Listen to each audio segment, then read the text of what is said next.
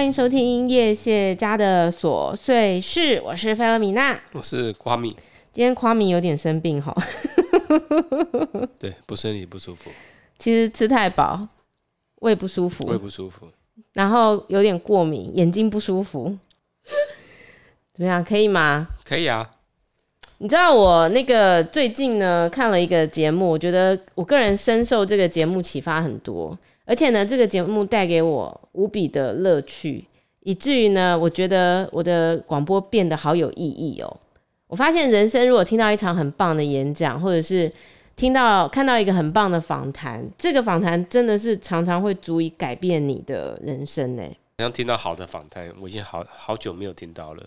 的确是，对不对？所以呃，偶尔听到一个很棒的访谈，你就觉得哇，太棒了。对，就是你整个心灵啊、身体啊，都有那种醍醐灌顶的感觉。然后我很希望我的广播节目，其实也可以带给别人这种感觉。这样一想，就觉得人生好有价值，好有意义哦。但你想的这个影片，其实是李四端的大云食堂。大云云是云端的云，然后食堂时是时间的时。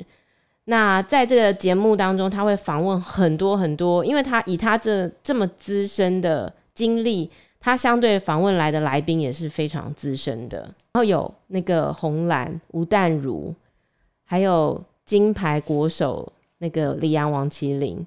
好，但但是我今天想要跟大家分享的，其实是跟教育相对来说还是比较有关的，是他访问红蓝的这一集。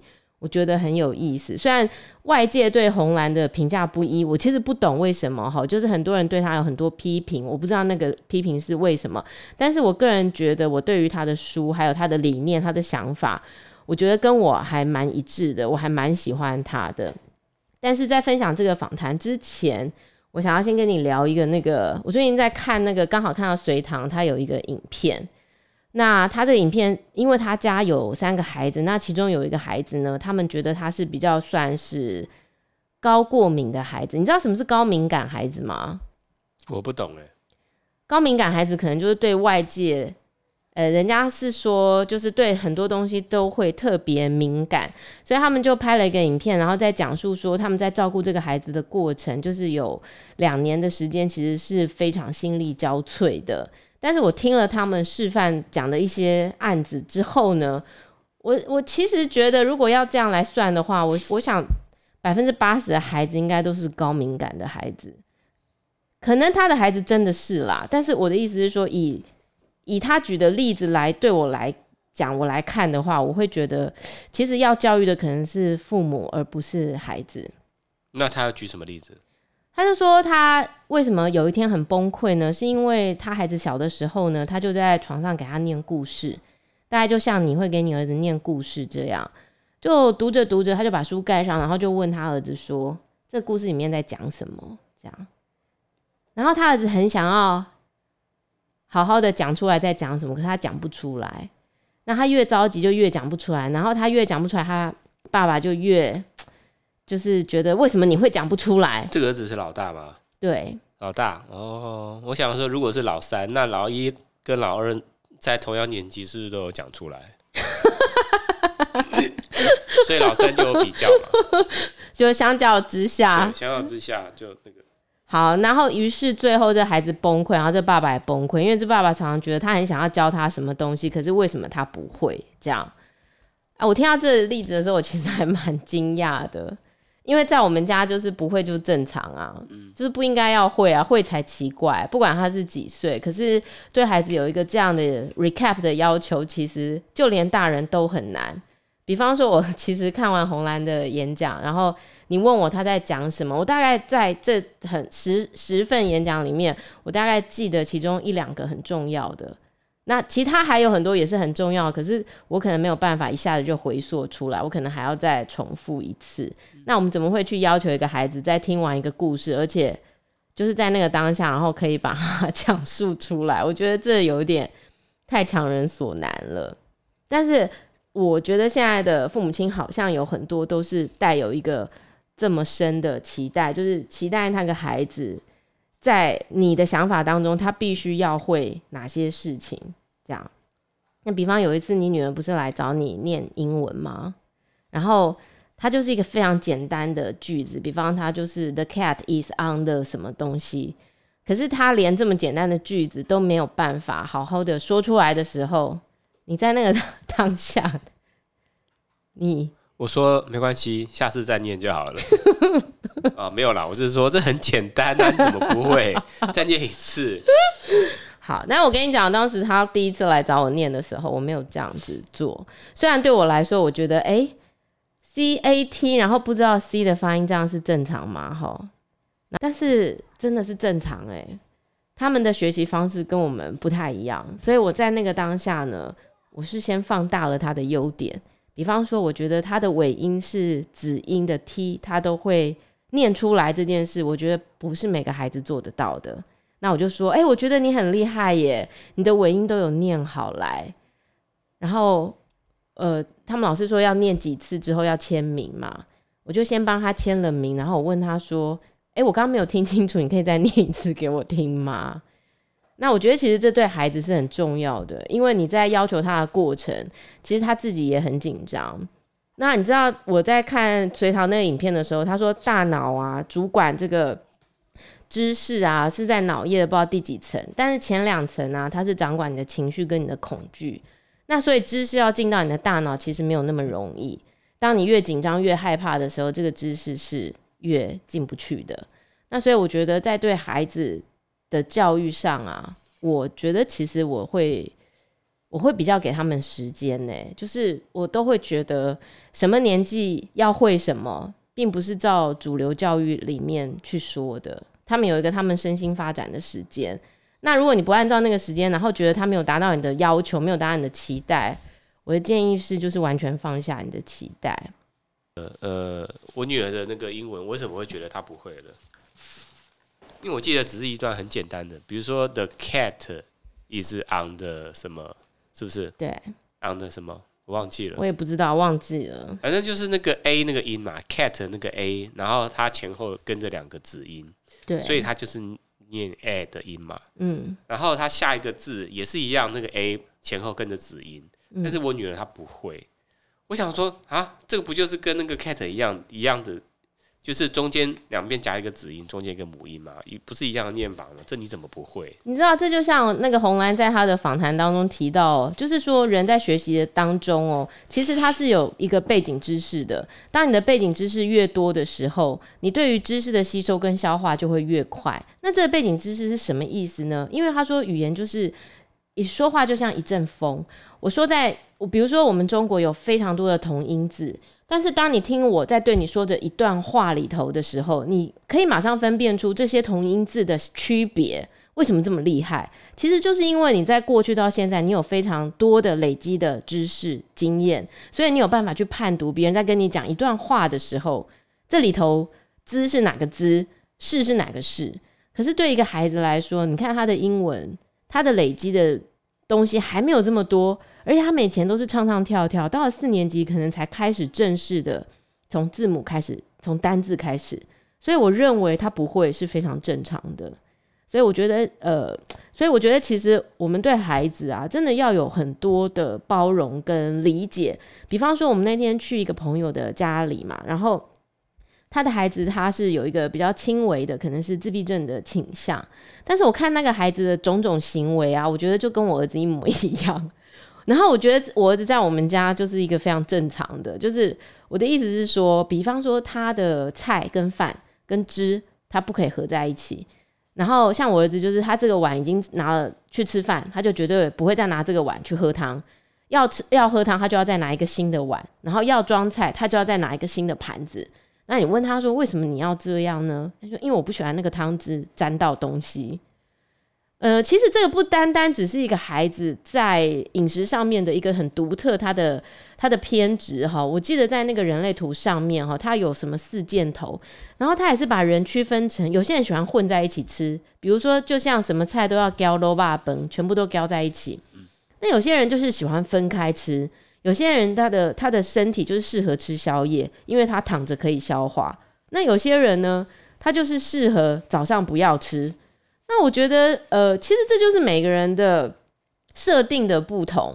可是我们所有的人都喜欢把每个人变成是统一标准，然后这个标准就是每个人早上起床要吃早餐，早餐要吃多少才算吃完，然后中午要吃午餐，然后晚上要吃晚餐，那晚餐要怎么吃？我觉得我们都太习惯这个模式，然后太习惯被制约了。可是其实我觉得这并不是一个很好的教育的方式。哦，那。那个红兰啊，在他的这个节目当中啊，他就有提到一件，他提到了非常多事哈。我觉得我真的非常推荐李四端的这个节目《大云食堂》。我觉得在里面呢，你会得到很多很有趣的、很有意思的的呃感动啊，或者是很有意思的知识什么的哈。他说哈，因为你知道他是在大学教书嘛，然后他就说这一代的小孩啊，跟我们以前那一代的小孩有一个很大的不同，就是他们都不会居安思危。居安思危，我觉得有一个很简单的例子，就是，哎，你的父母亲以前呢，要去睡觉前，是不是都会把门窗关紧了才去睡觉？就是会巡逻一次，门有没有关，瓦斯有没有关，然后。窗户有没有关？什么东西有没有放回原位？然后都检查完了才去睡觉。以前是住，以前人住的都是独栋的，怕被偷，怕被抢，是不是？但现在不会耶，我们睡觉就睡觉，很少去检查门有没有关呢。那就很像说现在的小孩哦，像以前我们在读书的时候，我们可能就开始在想说，那我们将来要做什么？未来要做什么？要要以什么为生？吼，但是现在的人不是，现在的人就是。呃，以后要做什么不知道，那找不到工作怎么办？回家给爸妈养，享受当当下，然后很强调就是要呃自主权，要自由，啊，好像比较没有那个责任哈。那红兰就说，呃，其实他他他说他都会跟他的学生说哈，就是你的生命只有一次，你要活得有意义，你要活得。有价值，你的快乐才会来哦。那学生就会跟他说：“那生命只有一次，为什么要这么辛苦？我每天打电动啊，打完我就去睡觉啊，隔天起来继续打电动啊。”那红兰就问他说：“那你这样子打电动，你快乐吗？”他说：“很开心啊。”那红兰就说：“那如果有一天你没有电动打了的话，你还会快乐吗？” 我觉得这种东西都是物质上的感，就是感受、享受，当然它带来的是是一时的。是，那你真的要比较长久的是那种经验上面的体验会比较久。是，所以红兰他有说，他说，呃，其实他们的学生很多都会在荣总的这个安宁病房做 intern 做实习，所以他们就会看到很多这些已经是癌末的这种这种病人。然后他说，没有人在遗憾自己少赚一点钱的，可是大家都在遗憾说，好像没有多一点的时间陪家人。那红兰就说，其实就是万。万般带不走，只有业随身。那什么是业呢？业就是你对别人做了什么事嘛？哈，你做的是好事还是坏事嘛？那他就说，他记得他二十二岁的时候去到美国读书。那当时他的老师是个犹太人，然后呢，他知道他都没有经验，所以他就邀请他去参加他这个犹太人呢，他十三岁的儿子有一个读经的一个活动。那他们读的呢，就是这个塔木德经。那《塔木德经》呢里头就讲到说，人生呢有三个朋友，那一个都是一个就是钱，然后一个呢可能就是你的朋友孩子，可是呢他们可能只能跟着你到了地狱门口，对，对不起，不是地狱，到跟着你到了坟墓的门口，可是他们跟不进去你啊。那第三个是什么呢？第三个就是 good deed，你做的好事，go with you beyond the grave，就是在你死了之后呢，唯一会陪着你的。就是你生前所做的这些事情，我觉得他讲的真的是非常经典哈，非常有道理哈。因为他觉得说，如果啊你的人生啊追求太多的物质享受哈，特别是现在孩子啊，他们常常都会觉得不开心，不开心的理由常常就是因为父母亲都不给他买这个，不给他买那个，不给他零用钱多一点。他们现在的孩子很多的那个郁闷是来自这里哈。那他就提到说，吼，小时候啊，他的家里没有电视，那没有电视，所以他儿子呢就不太知道说外面在卖什么，所以不太会来要求他，他要买什么。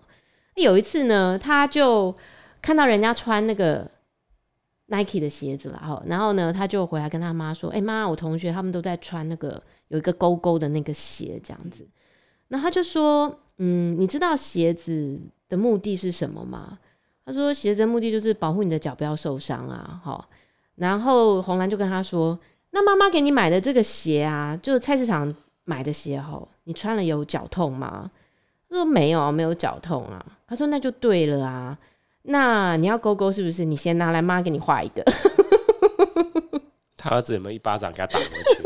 然后他儿子就当然了，不然不敢给他画，画了明天就上不了学了。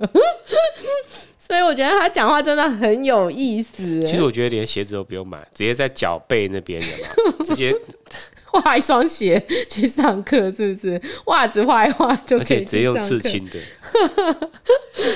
那他就有分享哈，他说，呃，其实他。觉得年轻人呢、啊，应该要去认识他们的人生价值哈，因为你的你的人生的态度呢，会决定你的命运。那他就说哈，他整个这个犹太人当时呢，都是不可以去读大学的嘛哈。那第一个犹太人进入哈佛大学，在二十年代那个时候呢，是一个叫做 Doctor Folkman 的博士，其实就医生哈。那当时呢，他想要去考这个哈佛大学的时候呢，呃，两百多个。人要来报名，要来竞争二十个名额的 intern 哈，然后大家都跟他说，啊，不会录取你，你可以走了这样。那他就觉得说，啊，得之就我幸啊，不得就我命啊，哈，他的态度就是这样，他就觉得说，我都来，就让我去考一下这样子。就他们就进了那个面试的考场哈，没想到那个题目非常难，没有人答对这样子。那没有人答对，就下中午了嘛，哈，中午大家就散场，就去吃饭这样子。哎，这个 Doctor Forkman 他没有去吃饭，他就进到了这个图书馆，他去查上午那些他不知道的问题，他想知道那个答案是什么。好了，到了下午呢，就又进去考试了。哇，你没想到，竟然考的是跟上午一模一样的题目。结果这群人里面呢，只有 Dr. Folkman 知道答案，然后他就被录取进了哈佛大学的。那那时候面试官就跟他说一句话，他说：“我不在乎你知道多少啊，我在乎你不知道，你不去找答案，那病人就死在你手上。”我觉得这句话真的是很当头棒喝，真的是当头棒喝哈！你作为一个老师，你你不知道，你不去找答案；你作为一个医生，你不知道，你不去找答案。现在很多人也是这样吧，不知道也不找答案，Google 太 方便了，所以红兰他就说呢，其实没有人会知道所有的问题，不会有人知道所有的答案，但是你不知道的时候，你有没有一个学习的态度，去找到你的人生的答案？好，那所以他觉得现在的教育啊，会不会因为他觉得学生都不太爱上课？哦，那是不是有的时候他想说，哎，像比如说国中的课本，是不是教太浅了？那老师一个逐字解释的时候，大家都觉得没意思啊。在家已经都读完了，在学校要读什么？他说国外的课本哦，一本都很厚哦，脉络就是这样子，非常的深入这样子。那李四端就问他说，嗯，会不会是浅比较容易吸收呢？那红兰他就回答他说，不，其实越丰富的知识就越容易吸收。你要有意义，你才会记得住；没有意义，用背的你也记不住。然后他觉得说，其实现在记忆这件事情、背诵这件事情已经不重要了。你何必背呢？因为你反正打一个关键字，所有答案都会出来。所以他觉得说，其实孩子们啊，他们呃要有一些去追寻他们知识的一个主动的能力。然后呢，你必须要有很多的背景知识。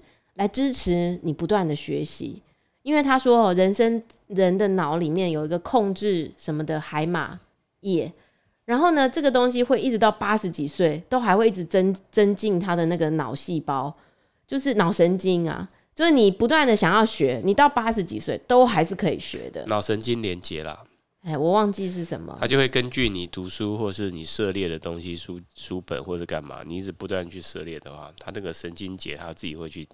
会去会去做连接，会长出来，是，是对啊，所以蛮厉害的。所以你是不是读到一本书？他说，呃，你就是要不断的读书，读书读书读到最后，你就会开窍。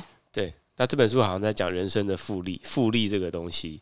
那感觉好像在讲财务上面的东西，复利嘛，就是你有你拿到钱存起来再投资，就是复利的效果。那他说，其实做学问、做知识也是一样，你就是要善用你的大脑，你从年轻的时候就要立定决心，好好的读书，多方的涉猎，然后把你的那个大脑像通电一样，它就会，你就是越读书，你的大脑变得越聪明，然后就会获取的知识会越多越广，然后即即使你到老了，你的大脑还是一个非常灵活的一个一个大脑，很棒。那这跟一般我们想要说七八十岁的人不读书，在家坐着没事，就久而久之就变成那个。帕金森氏症嘛，所以他说一定要老了，一定要多读书。没有，然后红兰就说：“哎、其实你要怎么样去预防这个老年痴呆？其实你就是要常常跟人家接触、讲话，因为你讲话你要看着人家的眼睛嘛，然后你要说话，你就要动到你的嘴巴嘛。”他说这些都会跟你的大脑有关。那不断的活化、活化你的大脑的时候，你就不容易会得到是帕金森吗？是阿兹海默吧？哦，阿兹海默，对，你就不容易得到这个阿兹海默症。然后他说，其实保持你的心情愉快也是一个非常重要的。他说，呃。大部分的人哈，可能就是做着一个自己其实不是很喜欢的工作，可是呢，上有老下有小，又不能随便换工作啊，好不容易可以自由的时候了，就没想到这时候得了癌症。他说，这真的是人生最悲哀的事情。等到你想要尽情去活的时候，你的死期已至。所以他说，其实保持心情愉快呢，真的是让你的这个生命呢，可以呃比较不容易生病。好，他说他就提到一个例子，我觉得也很有趣哦。他就说到他的爸爸，他是他爸爸活到九十几岁，可是呢，他爸爸有四十年的这种呃，这叫什么疾病？三高，三高，他又心脏病，然后又高血压，然后又糖尿病，所以呢，他基本上就是不能吃糖，不能吃油，不能吃咸，所以他妈妈呢就严格控制他爸爸的饮食。什么都不让他吃，冰箱要上锁，你知道吗？后来呢，他爸爸就打电话去美国跟他抗议，跟他抱怨哈。他说：“你知道你妈妈把我当兔子在养。”然后呢，他爸爸就知道说，每因为当时他他家就住在这个永康街附近，当时那个鼎泰丰的老店就在永康街嘛。然后呢，他妈妈每一周都要有一天出门去洗头发哦。那他去这个美容院可能就要去个两个钟头。他妈前脚一出，他爸后脚见车一拦，马上就到鼎泰丰。然后他说杨老板认识他爸爸，他一进去，别人的小笼包都先拿来给他吃，他吃了一顿饱饱的回家。他妈一看到他，就知道他去偷吃东西了。那他说为什么他会知道呢？因为他爸爸看起来很开心，脸上的笑容。对，然后所以呢，他就说。当时呢，在这个永康街的商圈附近呢，有一个卖汤圆的酒酿汤圆，他爸爸非常喜欢吃，他就叫人家呢做小一点。他说吃一颗不过瘾嘛，你一定要吃两个，两个又太多，他就叫人家做小一点。然后他就告诉他爸爸：“爸爸，我跟你讲哦，你呀，明天你就散步到我家来，我就给你煮两个汤圆吃。”哇，他爸就很高兴，然后就散步呢，三十分钟走路到他家，就吃了两个汤圆。然后他就跟他说：“今天吃两个就好了，你现在回家。然后呢，你明天再来。”他说：“这你知道这叫什么吗？这叫希望，因为明天起来又有两个汤圆可以吃。”我觉得真的非常可爱，很有趣。他说他爸爸后来活到九十几岁。他说人就是要这样哈，有个希望哦，有个盼头，然后呢，维持心情愉快哈，你就不容易会生病。因为啊，比如说他主持人就有问他说：“吼，那比如说像现在哈，这个瘟疫啊，不是瘟疫啊，就是 COVID-19 啊，好吗？改变了很多人的生活。然后他就说，其实呢，你要知道人类的演化过程呢，都是困难重重的，灾难本来就是会发生的。那就像过去也有发生过很多次的瘟疫，那历史是什么？历史就是一直在重复过去的事情。”所以他说，我们其实，在面对这些事情啊，我们就是应该要去接受它。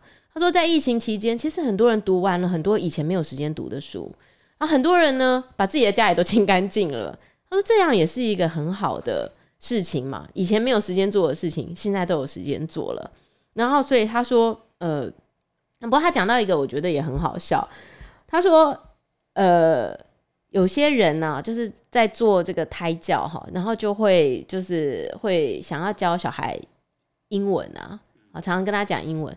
那李四端就问他说：“那这个是有用的吗？”哈，因为他刚好讲到人类演化，然后他就说：“要看你教什么。如果你教英文哈，那他应该是会听不懂，因为呢，空气传音跟水的传音不一样。”因为他在 水里面，所以呢，P 跟 B 的声音可能会发听不出来有什么不同。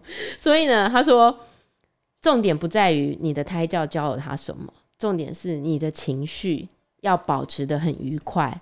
你的情绪很愉快，你的孩子就很健康。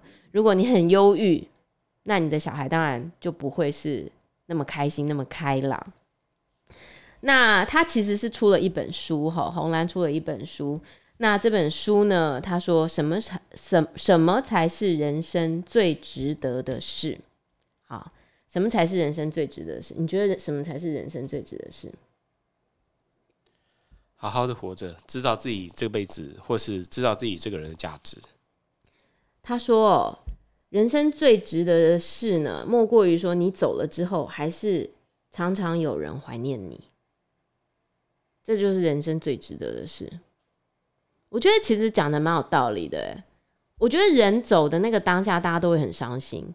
可是这人走了十年，还有人怀念他的话，哇，那太不容易了。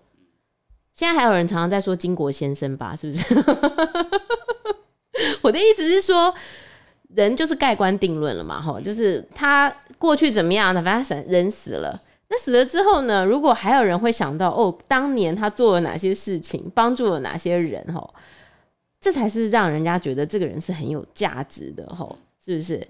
好，就像我奶奶，我奶奶都已经走了这么这么这么多年了，三十年了，二十年了，三十三十年，二十年了。哎，可是你看，我们那天去庙里面，说到这个地方的这个助产士三伯帅，竟然还有人认得他，然后还有人出来说。就是他的孩子是给他接生的，我觉得这这对我真的是一个很不可思议的相遇，诶，就是说他当年做做了多少的好事，哦，他是个助产士，然后人家来给他接生，那个穷人他都免免费帮人家接生，接生完还煎蛋给他吃，甚至有些还塞钱让人家回家，哇，我有时候觉得真的人在世吼，真的是要不断的做好的事吼。就是不是为了说你死后要上天堂或者是怎么样，但是其实你做好的事情、说好的话，这个对你自己其实也是一个很好的影响的，很很大的帮助的。嗯，那所以红兰呢，他就说，情绪影响健康，态度决定命运。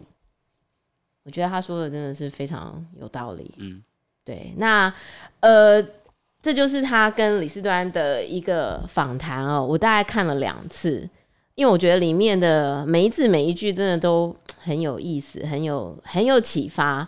那我觉得说，如果你今天正好在听我的广播，那如果我的广播呢能够也带给你同样的呃同样的想法、同样的启发，那我觉得我的广播就是一个很有意义的存在了。好了，你今天身体不舒服，我想我们今天就录到这边为止。希望下个礼拜再见到你的时候，你已经生龙活虎了。对，希望。